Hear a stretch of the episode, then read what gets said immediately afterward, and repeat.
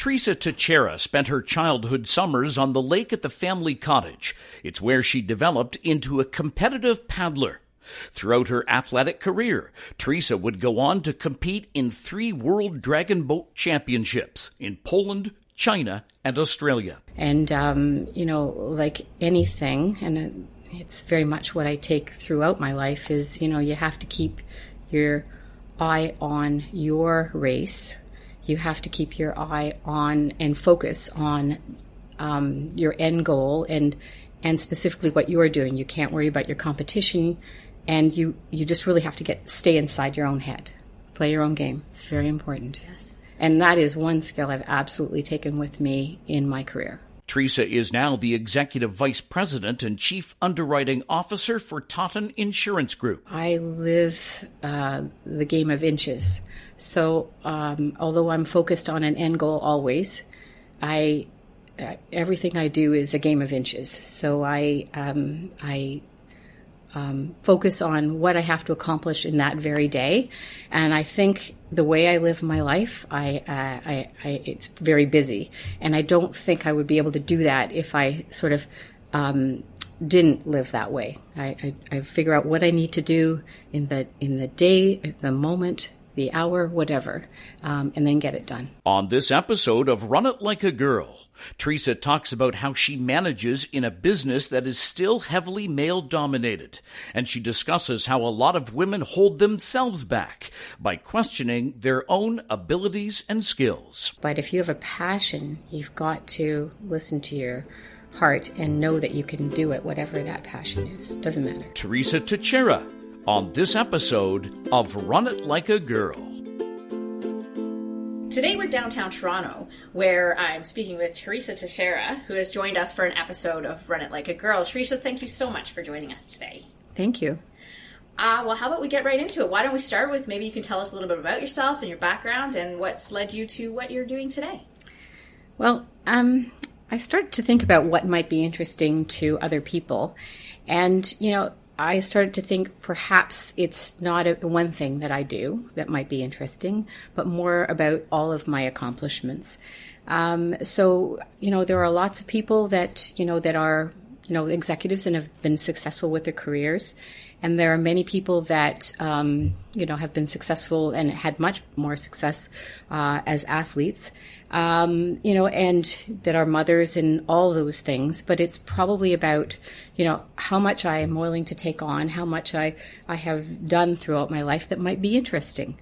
Um, so, uh, you know, as I said, when, when, when I peel back the onion, uh, that might be my story. Um, so, um, you know, I think I'd have to say that when I, uh, was uh, just turning 40. I know after I'd built out my career, I'd gone uh, back to school and got my education. I had raised a daughter who is now very successful herself. Um, and I had won three world championships. I then uh, embarked on uh, the probably the biggest challenge of my life, and we adopted two young girls. And uh, uh, both girls are doing really well today. Uh, both girls have uh, uh, both uh, have physical disabilities, but um, you might not know that if you saw them today. And um, I'm, I guess I'm really proud of all three girls. So that's a little bit about me. Well, that's amazing. So, so you went back to school when you were mm-hmm. 40. No, um, no, no, no, I finished school. Oh, okay. That was my oh, journey that was, before. That was before. Okay. Yes. I was like, wow, I did not know that. yeah, no, I, I went. I I uh, graduated from high school and um, got got married for the first time and had my daughter, and then went back to school. So you're the executive vice president and chief underwriting officer for Totten Group. Mm-hmm. What, what does that mean? What, is, what does that mean? Um, it probably means different things every day. Um, in my world, the, the chief underwriter role can mean different things depending on what company you work for. But largely, you're responsible for underwriting, and underwriting is basically the uh, the responsibility over risk. So you are uh, so an underwriter identifies uh, identifies risk, prices, uh, and um, and uh, underwrites the business, which is effectively determining uh, the the exposure. that exists. So, um, if you know, if, if you were to break it down, what skill levels do you need? It depends on what class of business you underwrite. Um, I have a wide sort of a range of of uh, uh, of uh, you know back uh, background. So um, you have to know a little bit about law. you have to know a little bit about finance. You have to know a little bit about every segment of business that you work with. So if you you know, if you're looking at a plumbing risk, for example, you have to understand that plumbers tend to work, do hot work, and that hot work could burn down a building. So, uh, and they can cause water damage. So these are the sorts of things that you've got to deal with, and and how frequently does that happen? And so you're dealing with a lot of stats as well.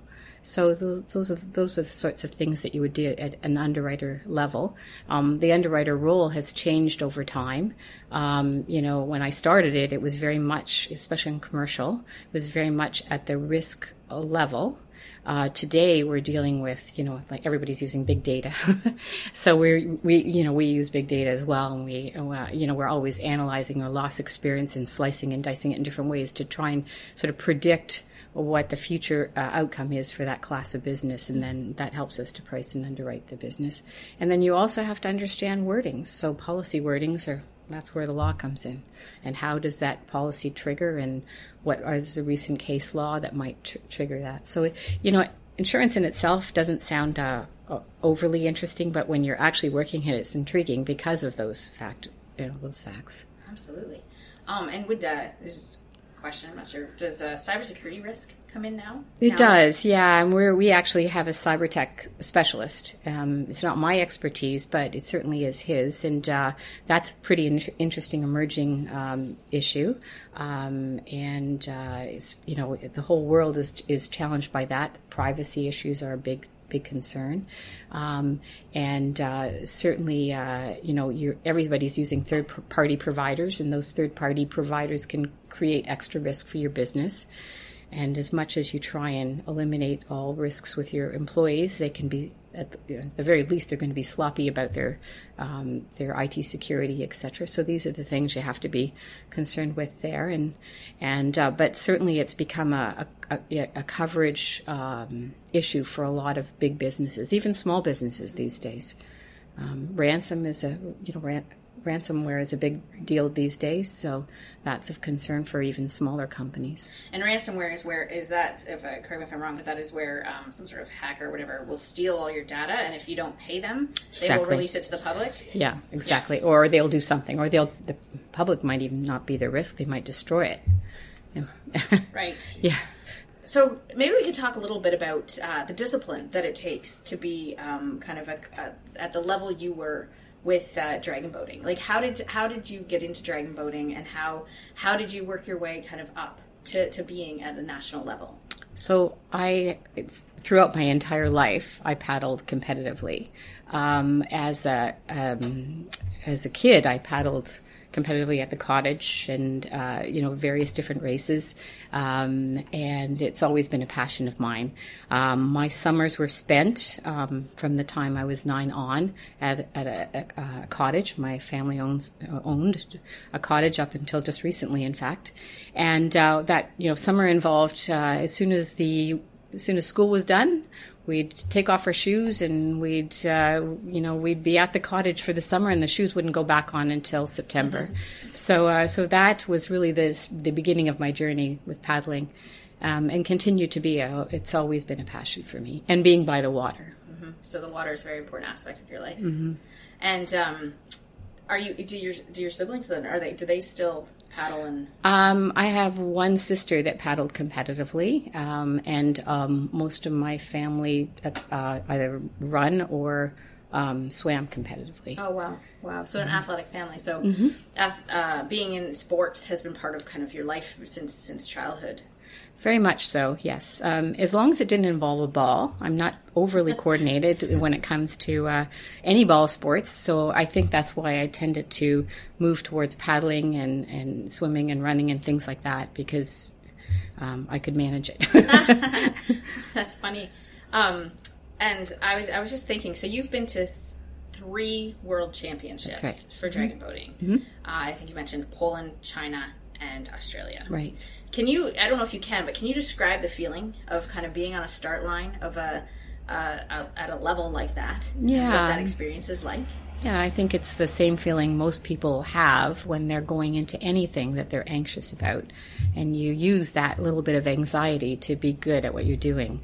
And, um, you know, like anything, and it's very much what I take throughout my life, is, you know, you have to keep your eye on your race.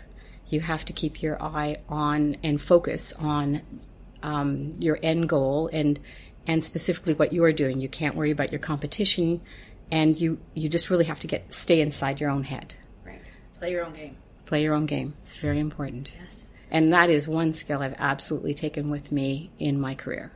So, do you think then? I was because I was just going to say um, the same kind of disciplined approach to your career and how you've you've managed that coming up to now being uh, an EVP and Chief Underwriting Officer for your company.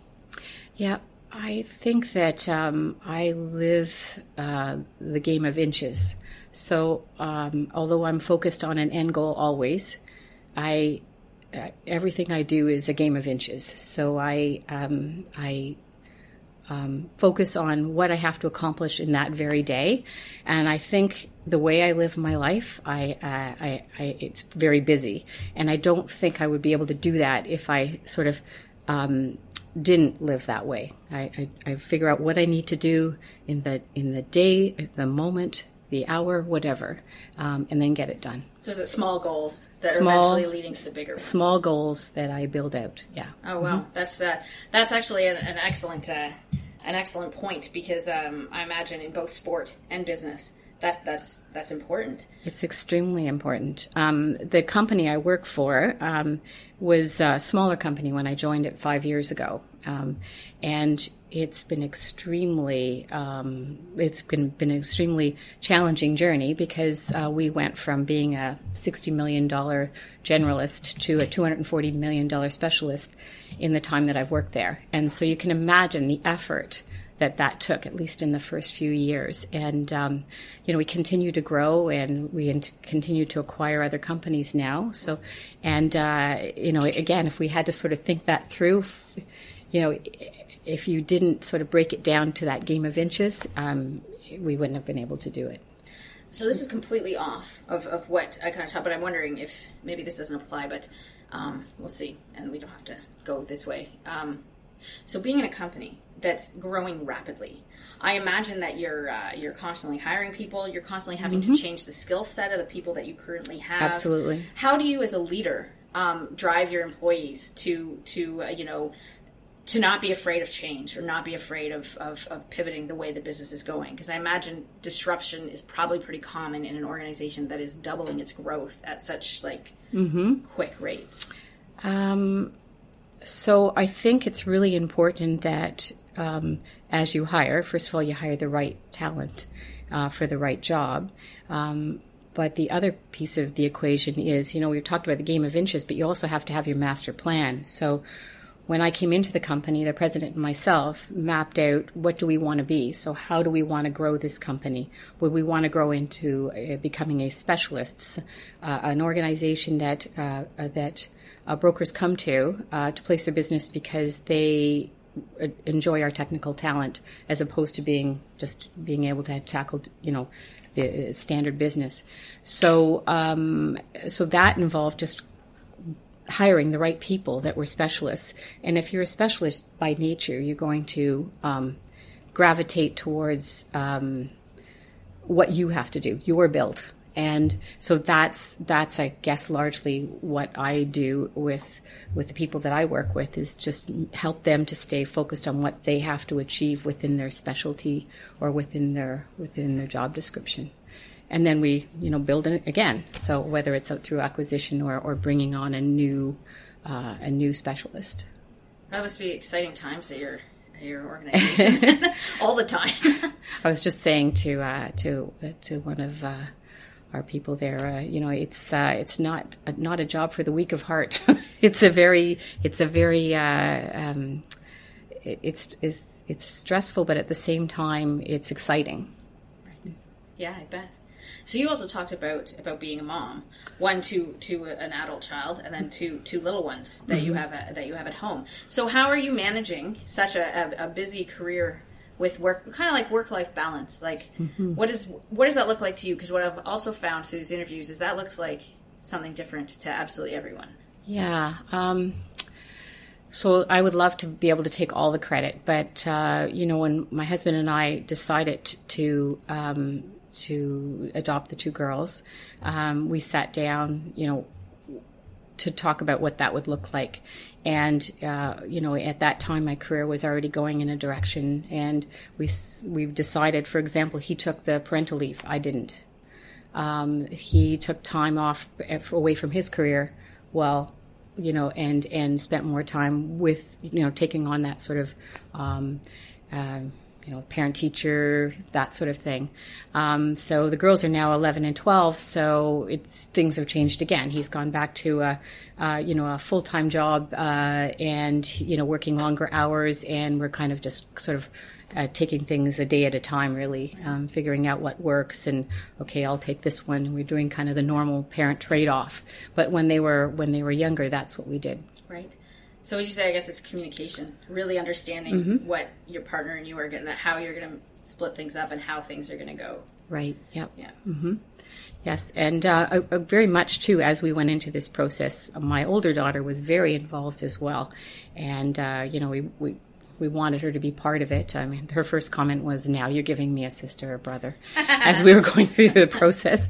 But um, uh, she's she was pretty excited, and she continues to be very involved in their lives as well. And you know, we've always said, uh, you know, if you're not you know, if you're not comfortable talking to us about something, you can always talk to uh, Dawn is her name, so you can always talk to Dawn about about anything. She's there for you as well, and she has been. That's great. How do you think being an athlete has influenced the way you lead? Um, yeah, so I, think that I don't know if it's influenced the way I lead or it's just the way I tackle everything. So um, I'm ex- ex- over focused. It's a, both a blessing and a curse. Um, you know, uh, one of the things that's great about my spouse is that he re- reminds me often to come home. Um, I am just that focused, and when I'm doing anything, I'm just that focused. So, um, and so for sports, that that's a big a piece, um, and for work, it's a big piece. Um, in terms of my role, um, I think it's the same with sports too. They, um, you know, one manager that reported to me at one point said to me, um, "They never see you coming," and uh, I, I, I, just quietly go about doing what I have to do. I think the same was with uh, my sort of sports career as well. It wasn't, you know, um, it, it, you know, even getting, you know, when I was trying out. Um, I was kind of, you know, the, the first round for the first world championship, I was put in the slow boat. They just took one look at me, and you know, I probably didn't fit the profile. I'm a little shorter, and and um, you know, but the, anyway, that's that's who I am. I'm, they they don't see me coming. I'm a little unassuming, even in a boardroom where I'm mostly working with males, and um, I have the quietest voice at the table. Um, it, it's you know, uh, they don't see me coming. That's uh, I, I like to I, I like to move on that point. So your business is would you say at your level is still male heavy, male dominated? Yes, at one point it was all male. You know, right now I have a bot. My boss is female, which is different, and and in fact she was just on a panel in, uh, uh, you know, uh, she belongs to the World Broker Network, and she was in the U.S. Uh, on a panel, uh, and it was a diversity panel, and she was talking about women um, in um, in business, and she asked me, you know, kind of um, in terms of my career, uh, you know, how how is it that we're sitting here and others aren't? And I said, you know, it never occurred to me that I couldn't be. And um, but a lot of women I find in my business still to this day hold themselves back. They assume they can't, and so they don't. Um, and I'm not saying that there aren't challenges. You know, having the quietest voice at the table is not the easiest, um, but it certainly makes a difference when you just assume you can do it. You know, I have always assumed if you work really hard and put your mind to it, you can do it. And I tell my girls the same thing. I always say there's there's nothing you can't do if you set your mind to it. And my favorite expression to my girls is the harder you the harder you try, the easier it gets. So if you kind of take that mindset, it's it's it's okay. Yeah. So do, do you feel like do you think that um, so as the quietest voice in the room, is that you just have to demonstrate that like it's in your work. That's what you're. That's how I kind do. That's how I work. demonstrate it. I bring it to the table. I make sure I'm well prepared. I make sure that I've got everything, you know, kind of ready to go for whatever meeting I have to attend. Um, I make sure that I, I put the hours in to accomplish what I have to do. Um, and I know that I'm going to be that quiet voice at the table. And after a while, you build up a reputation where they kind of stop and listen for the quiet voice. So when you talk about, you know, uh, traditionally in your in your line of work, for whatever reason it is that women hold themselves back. Um, at my day job, I was fortunate enough to go through a women in leadership program, and uh, and I agree with what they said that you know even when women are applying for jobs, you know they look at that, and if they don't have hundred percent of what's required, sometimes they just they won't take a step forward. Absolutely. Whereas traditionally, wide sweeps here, but a man, if you look at a job description, if he has about sixty percent, he's like, man, I'm good, I'm going to go for it. Absolutely. So they put their hands up more. yeah. So um, I guess it's just making sure that uh, when there are quiet voices at the table, that they are listened to, Right. and and you you have been able to to carve out a very successful career for yourself based on the fact that you're good at what you do. and, and that's that's the key. But also feeling like I can, um, makes a big difference. How do we encourage that? How do we get more women to to come to the table in, in kind of your kind of business and other areas of executive? Well, I, I, again, it's just you know it's what I think I tell my daughters, all three of them. You know those two things. You know, the harder you try, the easier it gets, and and uh, you can do anything you set your mind out to doing. There's no the only barrier is you. That's the big thing. I'm always telling my girls. Um, there'll always be obstacles. There'll always be obstacles. I mean, because I've done things untradition in a kind of an untraditional way, I've had many people over the years say, "Why would you do that?" or "You can't do that," or "That would be silly." And you know, for whatever reason, maybe I'm just dumb enough not to listen. I don't know, but but I've always just carved my own path, and I think that's important for people to know that, that don't let you know you don't don't listen to the negative voice in your head. Make sure that you uh, you know know that you can do it if you want to, whatever the obstacles are. Okay, and I, you know, I think you may have answered this with that answer, but uh, if you could go back and uh, and have a day with a very young version of yourself, whether that be like an 18, 19 year old, or even someone as as as young as Ellie, my niece, who's sitting here with us, who is twelve. Um, what what would what would you say, or your daughters? But I think I think you've kind of answered this. But uh, is there any other thing that you would tell yourself if you were going back to the start of your career?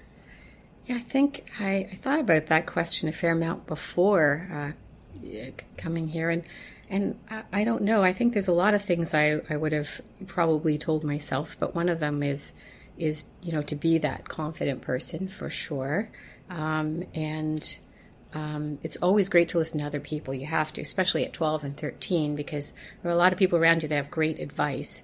But if you have a passion, you've got to listen to your heart and know that you can do it, whatever that passion is. Doesn't matter.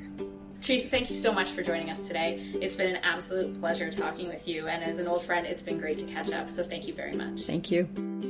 Run It Like a Girl is hosted by Bonnie Moak. Brian Long is the producer. Web design and technical assistance provided by Dan Moak. And music courtesy of the talented Brooklyn Gillichuk. Patricia Gygich is an accomplished Canadian artist, award winning author, and humanitarian. On top of that, she's had a successful banking career, being named more than once as one of the top 100 most powerful women in Canada by the Women's Executive Network. Patricia Gygich on the next episode of Run It Like a Girl.